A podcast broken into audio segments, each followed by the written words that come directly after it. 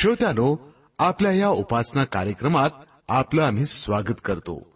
आपल्या ह्या रेडिओ कार्यक्रमाद्वारे आपल्याला जीवन उत्तम रीतीनं जगण्याची सूत्र सांगितली जातात. संसाराचा हा भवसागर पार करायचा असेल तर आपल्याला आध्यात्मिक गोष्टींकडे लक्ष लावावंच लागेल. या जगात राहून जर नश्वर जगिक गोष्टींच्या मागे आम्ही लागलो ना तर हा भवसागर पार होणार नाही हा? मनाची सुंदरता पावित्र्य नष्ट करतात या भौतिक गोष्टी. पण आपलं मन ईश्वर चरणी तादात्म्य पावलं तर आम्हाला स्वर्ग लोकाचा आनंद लाभेल. याबद्दल अधिक जाणून घेऊया आपल्या या कार्यक्रमाद्वारे. आपल्या उपासनेची सुरुवात करूया या गीतानं.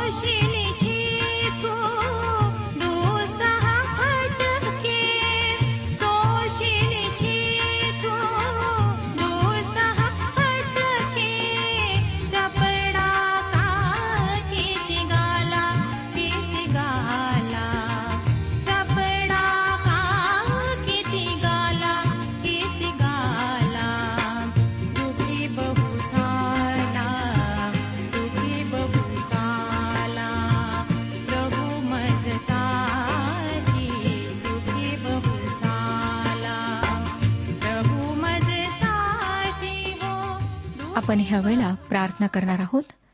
म्हणून शांतता राखा. आपले लक्ष जिवंत परमेश्वराकडे लावा. श्रोताना जेव्हा आम्ही प्रार्थना करतो तेव्हा आम्हाला समोर एखादे चित्र किंवा मूर्ती किंवा कुठलीही प्रतिमा ठेवण्याची गरज नाही. डोळे बंद करा आणि आपलं ध्यान परमेश्वराकडे लावा.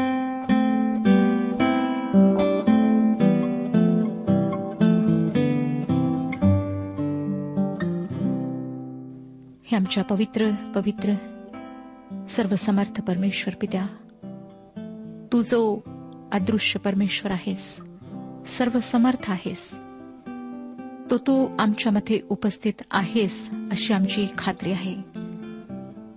आज आमच्या प्रार्थना विनंत्या आम्ही प्रभू श्री ख्रिस्ताच्या नावामध्ये तुझ्या समक्ष आणत आहोत. कारण तू आम्हाला वचन दिलेलं आहेस की जे काही आम्ही ख्रिस्ताच्या नावात मागू ते तू आमच्याकरिता करशील. तू आमची मदत कर. आमची प्रार्थना ऐक. आमच्यामध्ये दृढ असा विश्वास निर्माण कर. पवित्र प्रभू आमच्यामध्ये विश्वासाची कमी आहे. आम्ही थोड्याशा कठीण परिस्थितीला घाबरून जाऊन विश्वासामध्ये डगमगू लागतो. तुझ्यापासून दूर जातो. तुझ्यावर आमचा अविश्वास प्रकट होतो. तूच आम्हाला सांभाळा. आमची मदत कर. पवित्र बापा जे आजारी आहेत त्यांना स्पर्श करून आरोग्य दे. त्यांची तू मदत कर. होऊ दे की त्यांचा विश्वास तुझ्यावर वाढावा. आरोग्य देणारा तूच आहेस. तुला काहीच कठीण नाही. ही वेळ आम्ही तुझ्या पवित्र हातात देत आहोत प्रार्थना करीत आहोत प्रभू की आपल्या पवित्र वचनाच्याद्वारे आमच्याशी बोल. हे वचन आम्हाला समजावून सांग. प्रभू ख्रिस्ताच्या गोड आणि पवित्र नावात मागितले आहे. म्हणून तो ऐक. आमेन. श्रोत्यानो आज आपण जुन्या करारातील एका नवीन पुस्तकाच्या अध्ययनाला सुरुवात करणार आहोत आणि ते पुस्तक म्हणजे इस्तेरचे पुस्तक. या पुस्तकाचा नक्की लेखक कोण होता हे सांगता येणार नाही परंतु या पुस्तकातल्या नवाध्याय आणि एकोणतीसाव्या वचनावरून असं वाटतं की मर्द खयाने हे पुस्तक लिहिले असावे. इस्तेरचे पुस्तक चौथा अध्याय आणि चौदावे वचन या संपूर्ण पुस्तकाला समजण्यासाठी एक अतिशय महत्त्वाचे वचन आहे. मी आपणाकरिता एस्तेरचे पुस्तक चौथा अध्याय आणि चौदावे वचन वाचत आहे. जर आपणाजवळ जुना करार आहे तर अवश्य उघडा एस्तेरचे पुस्तक चौथा अध्याय आणि चौदावे वचन. तू या प्रसंगी गप्प राहिलीस तरी दुसऱ्या कोठूनही यहद्यांची सुटका व उद्धार होईलच. पण मग तुझा व तुझ्या बापाच्या घराण्याचा नाश होईल. तुला या असल्याच प्रसंगासाठी राजपद प्राप्त झाले नसेल कशावरून? श्रोत्यानो हे पुस्तक पवित्र शास्त्रातील एक सर्वात जास्त चित्तवेधक पुस्तक आहे. कारण या पुस्तकात परमेश्वराच्या नावाचा अजिबात उल्लेख नाही किंवा देवाचा अप्रत्यक्ष उल्लेख करणारी एकही संज्ञा किंवा विशेषण या पुस्तकात वापरण्यात आलेले नाही. विशेष म्हणजे एका यहुदीतर राजाचे नाव मात्र एकशे ब्याण्णव वेळा आलेले आहे. आणि देवाचा उल्लेख नसल्यामुळे साहजिकच प्रार्थनेचाही उल्लेख नाही. नवीन करारामध्ये एस्तेरच्या पुस्तकाचा कोठेही उल्लेख नाही किंवा सहज म्हणूनही या पुस्तकाचा नवीन करारात संदर्भ दिला गेला नाही. परंतु त्यात यहुदीतर लोकांच्या अंधश्रद्धेचा शुभदिन वगैरेचा उल्लेख आहे. त्या पुस्तकात आमची ओळख त्या काळातल्या जगावर सत्ता गाजविणाऱ्या एका मोठ्या मूर्तीपूजक राजाशी करून देण्यात आली आहे. हे खरोखर एक विलक्षण पुस्तक आहे. एस्तेर हे पुस्तक आणखी एका कारणासाठी चित्तवेधक आहे. कारण श्रोत्यानो ते एका स्त्रीच्या नावाने आहे. वास्तविक पाहता पवित्र शास्त्रात स्त्रियांच्या नावाने असलेली फक्त दोनच पुस्तके आहेत. रुथ व एस्थेर ही ती दोन पुस्तके आहेत. डॉक्टर मगी यांनी या दोन्ही पुस्तकांवर भाष्य लिहिले. एकाचे नाव आहे रूथ तारणाची रोमहर्षक कथा आणि दुसऱ्याचे नाव आहे एस्तेर पालनकर्त्याची रोमहर्षक कथा. तारण एक रोमहर्षक वृत्तांत आहे. ती एक प्रेम गाथा आहे. त्याने आमच्यावर अर्थात परमेश्वराने आमच्यावर पहिल्यांदा प्रीती केली. आणि तो आमच्यावर प्रीती करतो म्हणून त्याने आपला एकुलता एक पुत्र आमच्यासाठी दिला. एस्तेरचे पुस्तक विधात्याची एक रोमहर्षक कथा आहे. ज्या भौतिक जगात आम्ही जगतो त्या जगाला तो आपल्या कृपेने चालवतो. तो आपल्या कृपेने संपूर्ण निर्मितीला चालवितो. इस्रायली लोकांच्या सुरुवातीच्या इतिहासाकडे जर आपण पाहिले तर आपल्याला अनुवादाच्या पुस्तकात असे दिसते की यहुदी लोकांना वचनदत्त देशात आणण्यापूर्वी परमेश्वराने त्यांच्या इतिहासाची रूपरेषा ठरवली होती.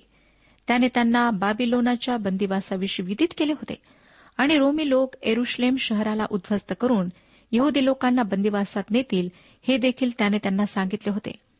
आणि सर्व काही त्यानुसार घडले.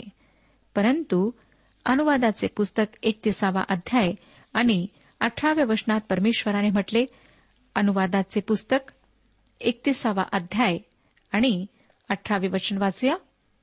त्यावेळेस ते अन्य देवांकडे वळल्याने त्यांच्या हातून जी दुष्टाई घडेल तिच्यामुळे मी आपले मुख त्यांच्यापासून खरोखरच लपवीन. एस्थरच्या पुस्तकात आपल्याला दिसतं की देवाने आपले मुख त्यांच्यापासून लपवले आहे. तरीही आपण म्हणू शकतो की परमेश्वर छायेत उभा राहून आपल्या स्वतःच्या लोकांवर लक्ष ठेवतो. एस्तेरच्या पुस्तकात आम्हाला जे देवाच्या इच्छेविरुद्ध चालले त्यांचा वृत्तांत पाहायला मिळतो. तुम्हाला आठवतच असेल श्रोत्यानो की बाबिलोनचा राजा कोरेश याने बंदिवासाच्या सत्तर वर्षानंतर जाहीरनामा काढला की यहुदी लोक आपल्या देशी परत जाऊ शकतात. या जाहीरनाम्यानुसार फक्त साठ हजार यहुदी आपल्या देशी परतले. त्याचे वर्णन आम्हाला इज्रा व नेहम्या हा व जखऱ्या या पुस्तकात वाचायला मिळते. परंतु जे परतले नाहीत त्या मोठ्या समुदायाचे काय झाले? आज देखील तशी स्थिती आहे. इस्रायल देशात आज सोळा कोटी लोक आहेत परंतु त्यांची मोठी संख्या इतर देशांमध्ये पांगलेली आहे. कोरिशाच्या काळातही लाखो यहुदी लोक देशात परतले नाहीत. देवाने त्यांना आपल्या देशात जाण्याची आज्ञा केली होती परंतु ते गेले नाहीत. ते देवाच्या इच्छेविरुद्ध बाबिलोनातच राहिले. प्रश्न हा आहे की या लोकांविषयी आज इतिहासात काही नोंद आहे काय?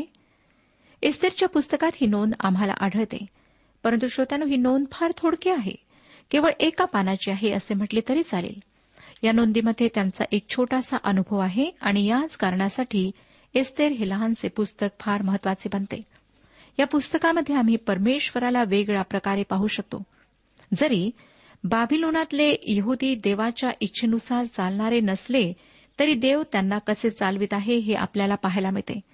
तो त्यांच्यामध्ये प्रत्यक्ष हजर नाही किंवा त्याच्या नावाचा कोठेही उल्लेख नाही परंतु तो आपल्या ईश्वरी योजनेनुसार त्यांना अप्रत्यक्षरित्या चालवताना दिसतो.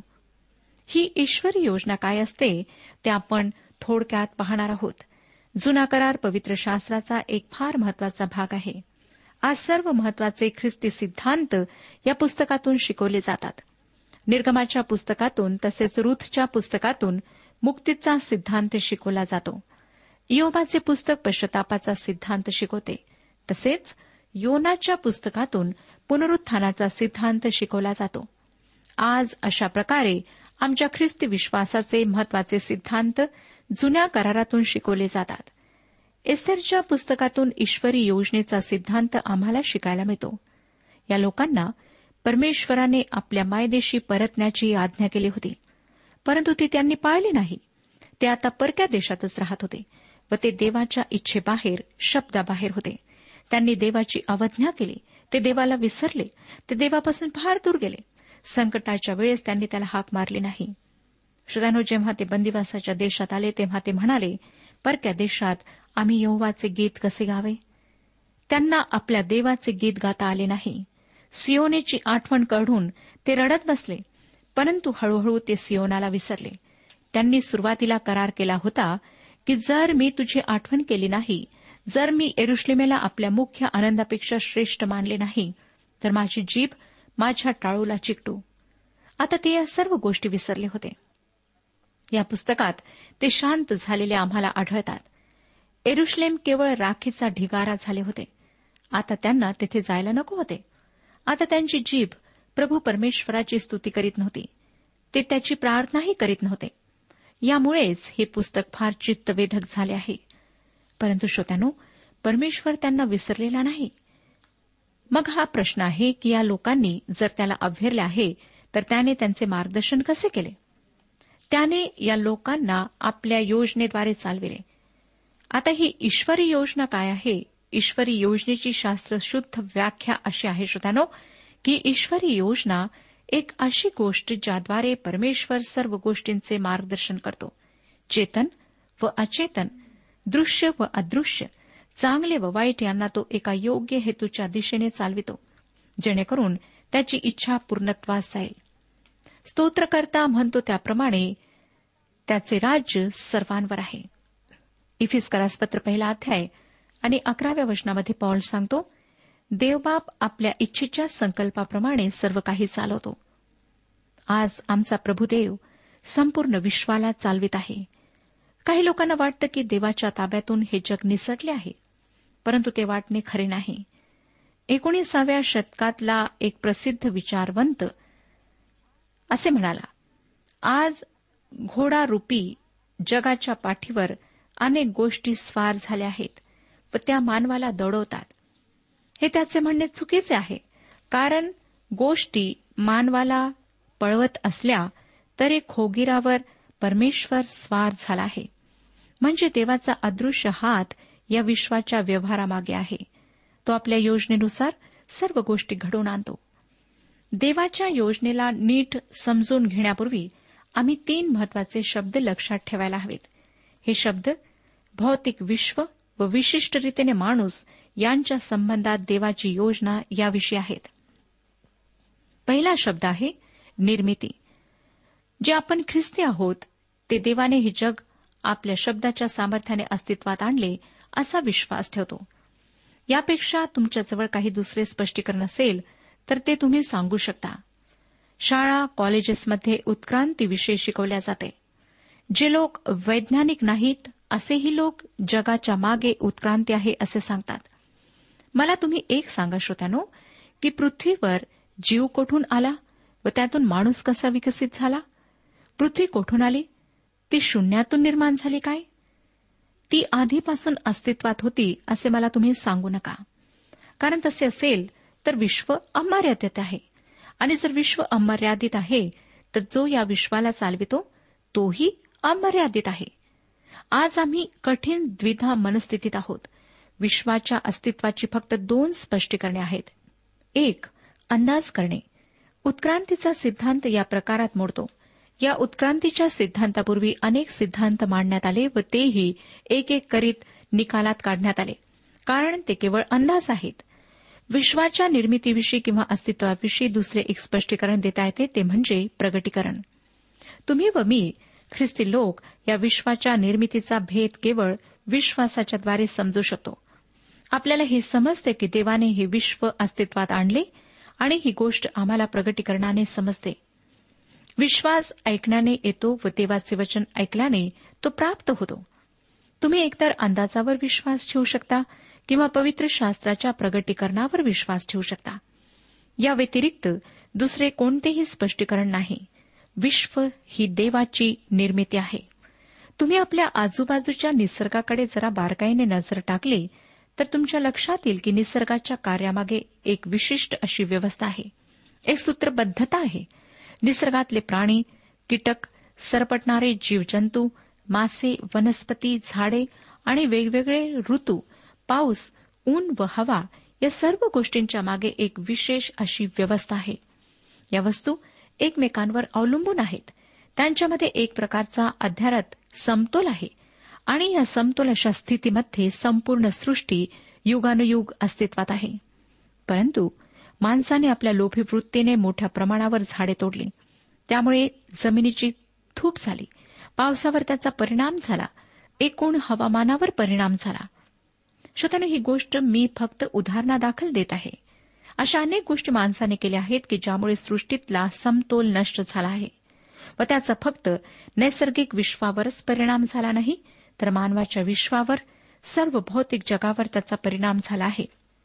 जर आम्ही म्हणतो की अमेबापासून जगाची व मानवाची निर्मिती झाली तर संपूर्ण विश्वाला सृष्टीला एका विशिष्ट सूत्रात कोणी बांधले? निसर्गाचे आधारत नियम कोणी घालून दिले? सृष्टीमध्ये प्राणी व वनस्पती यांच्यात एवढी विविधता आपोआप कशी निर्माण झाली? श्रोत्यानो पवित्र शास्त्राचे प्रगटीकरण हेच मला तरी या विश्वाच्या निर्मितीचे योग्य स्पष्टीकरण वाटते. निदान ख्रिस्ती लोकांसाठी हे प्रगटीकरण एकमेव स्पष्टीकरण आहे. ईश्वरी योजनेच्या संदर्भात आम्ही लक्षात ठेवण्याचा दुसरा महत्त्वाचा शब्द आहे जतन करणे. देवाने या विश्वाला जतन केले आहे म्हणून ते एक संघ आहे. इब्रिलोकासपत्र पहिला अध्याय. आणि तिसरं वचन आम्हाला सांगतं की ख्रिस्त आपल्या सामर्थ्याच्या शब्दाने विश्वाधार आहे. कलसिकरासपत्र पहिला अध्याय. सतरावे वचन आम्हाला सांगते आणि तो सर्वांच्या पूर्वीचा आहे व त्याच्यामध्ये सर्व काही अस्तित्वात आहे. श्रोत्यानो या विश्वाला एकत्रित ठेवणारी अशी कोणती गोष्ट आहे? अशी कोणती गोष्ट आहे की ज्यामुळे विश्वातल्या घटना घड्याळ्याच्या काट्याप्रमाणे सूत्रबद्धतेने घडतात? आणि या सूत्रबद्धतेमुळेच माणसाला चंद्रावर जात आले. तेथे त्याला यान पाठवता येतात. विज्ञान फार फार पुढे जाऊ शकले आहे. माणूस अनेक चित्तवेधक गोष्टी करू लागलेला आहे.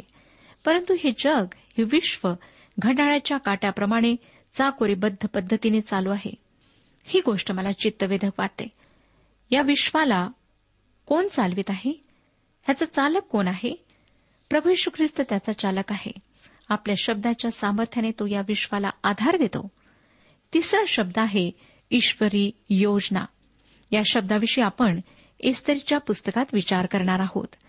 परमेश्वर त्याच्या ईश्वरी योजनेनुसार या विश्वाला चालवित आहे. तो ते भविष्य काळाकडे नेत आहे.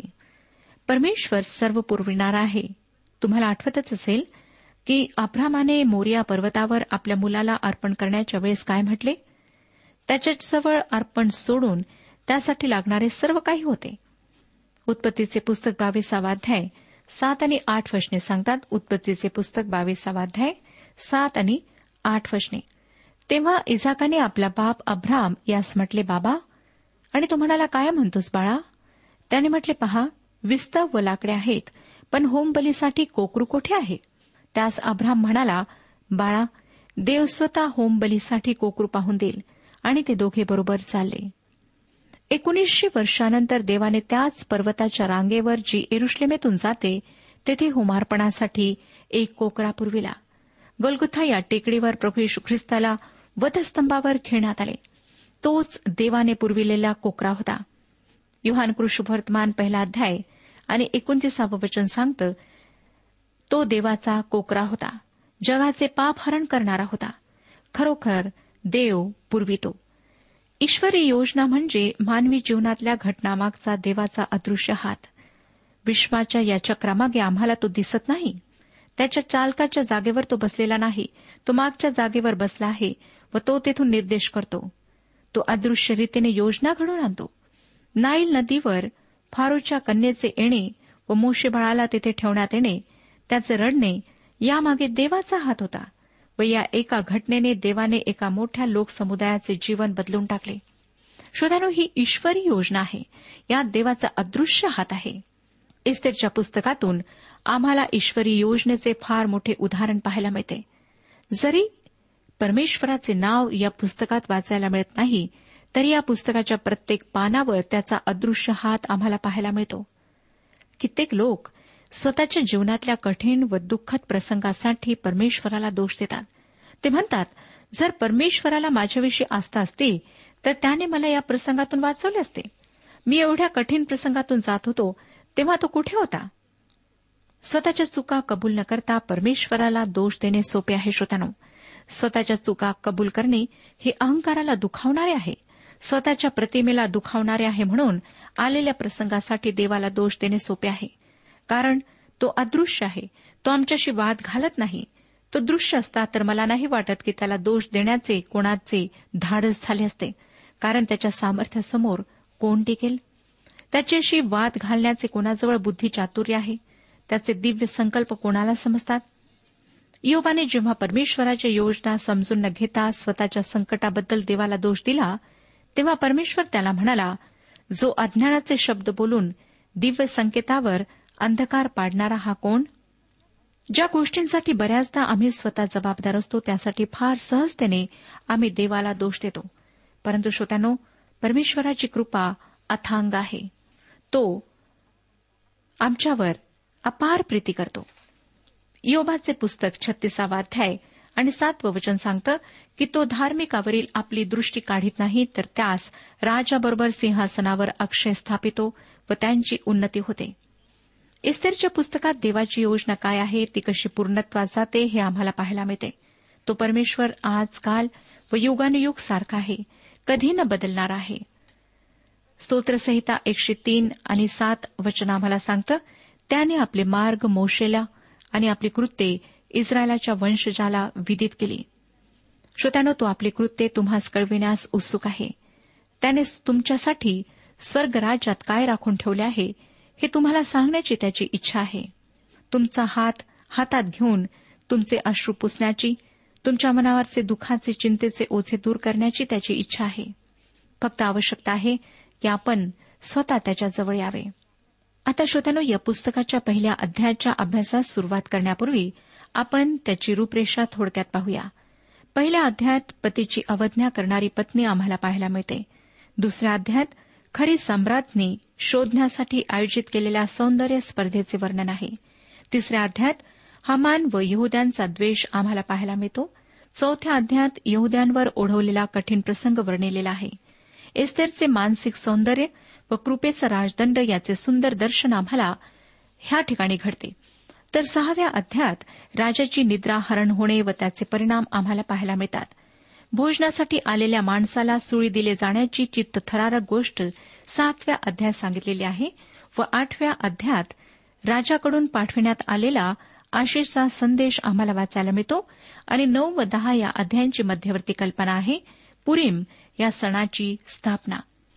इस्तेरच्या पहिल्या अध्यायाच्या अभ्यासात आपण आता सुरुवात करीत आहोत. या अध्यायात आम्हाला आपल्या पतीची अवज्ञा करणारी पत्नी पाहायला मिळते. ह्या पुस्तकातला इतिहास मूर्तीपूजक राष्ट्राच्या इतिहासाचा एक भाग आहे. आणि हा भाग पवित्र शास्त्रात एका विशिष्ट हेतूने समावेशित करण्यात आला आहे. देवाची योजना शिकवणे हा तो विशिष्ट हेतू आहे. पहिली चार वचने वाचूया. ऐश्वरोष राजाच्या कारकिर्दीत पुढील वृत्त घडले. त्याचे साम्राज्य हिंदुस्थानापासून कुशापर्यंत होते. ज्याचा अंमल एकशे सत्तावीस प्रांतावर होता तोच हा अहश्वेरोष.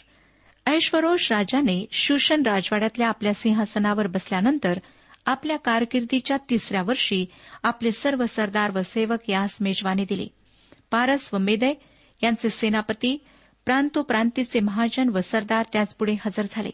त्यास त्याने बहुत दिवसपर्यंत म्हणजे एकशे ऐंशी दिवसपर्यंत आपल्या वैभवशाली राज्याची दौलत आणि आपल्या श्रेष्ठ प्रतापाचे वैभव दाखवले.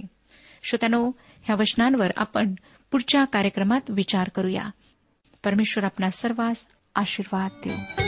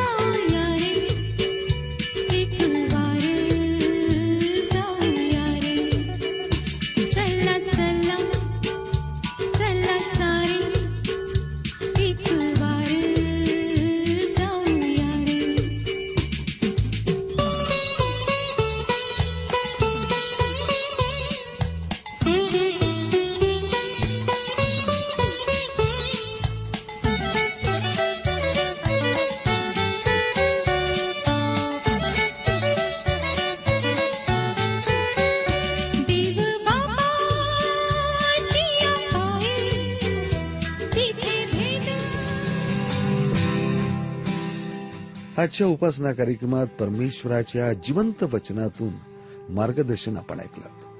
आजच्या या वचनातून आपणास काही आशीर्वाद मिळाला असेल यात काही शंका नाही. सुदैव जीवनविषयक काही शंका असल्यास किंवा काही प्रश्न असल्यास किंवा काही प्रार्थना निवेदन असल्यास पत्राद्वारे आम्हास अवश्य कळवा. आम्हाला अगदी आनंदच होईल. पत्र व्यवहारासाठी आमचा पत्ता लिहून घ्यावा. कार्यक्रम उपासना पोस्ट बॉक्स क्रमांक एक शून्य दोन बेजनबाग नागपूर पिनकोड क्रमांक चार चार शून्य शून्य शून्य चार. आमचा ईमेल अॅड्रेस आहे Marathi T T B at radio eight eight two dot com. Email address पुन्हा एकदा ऐका Marathi T T B at radio eight eight two dot com.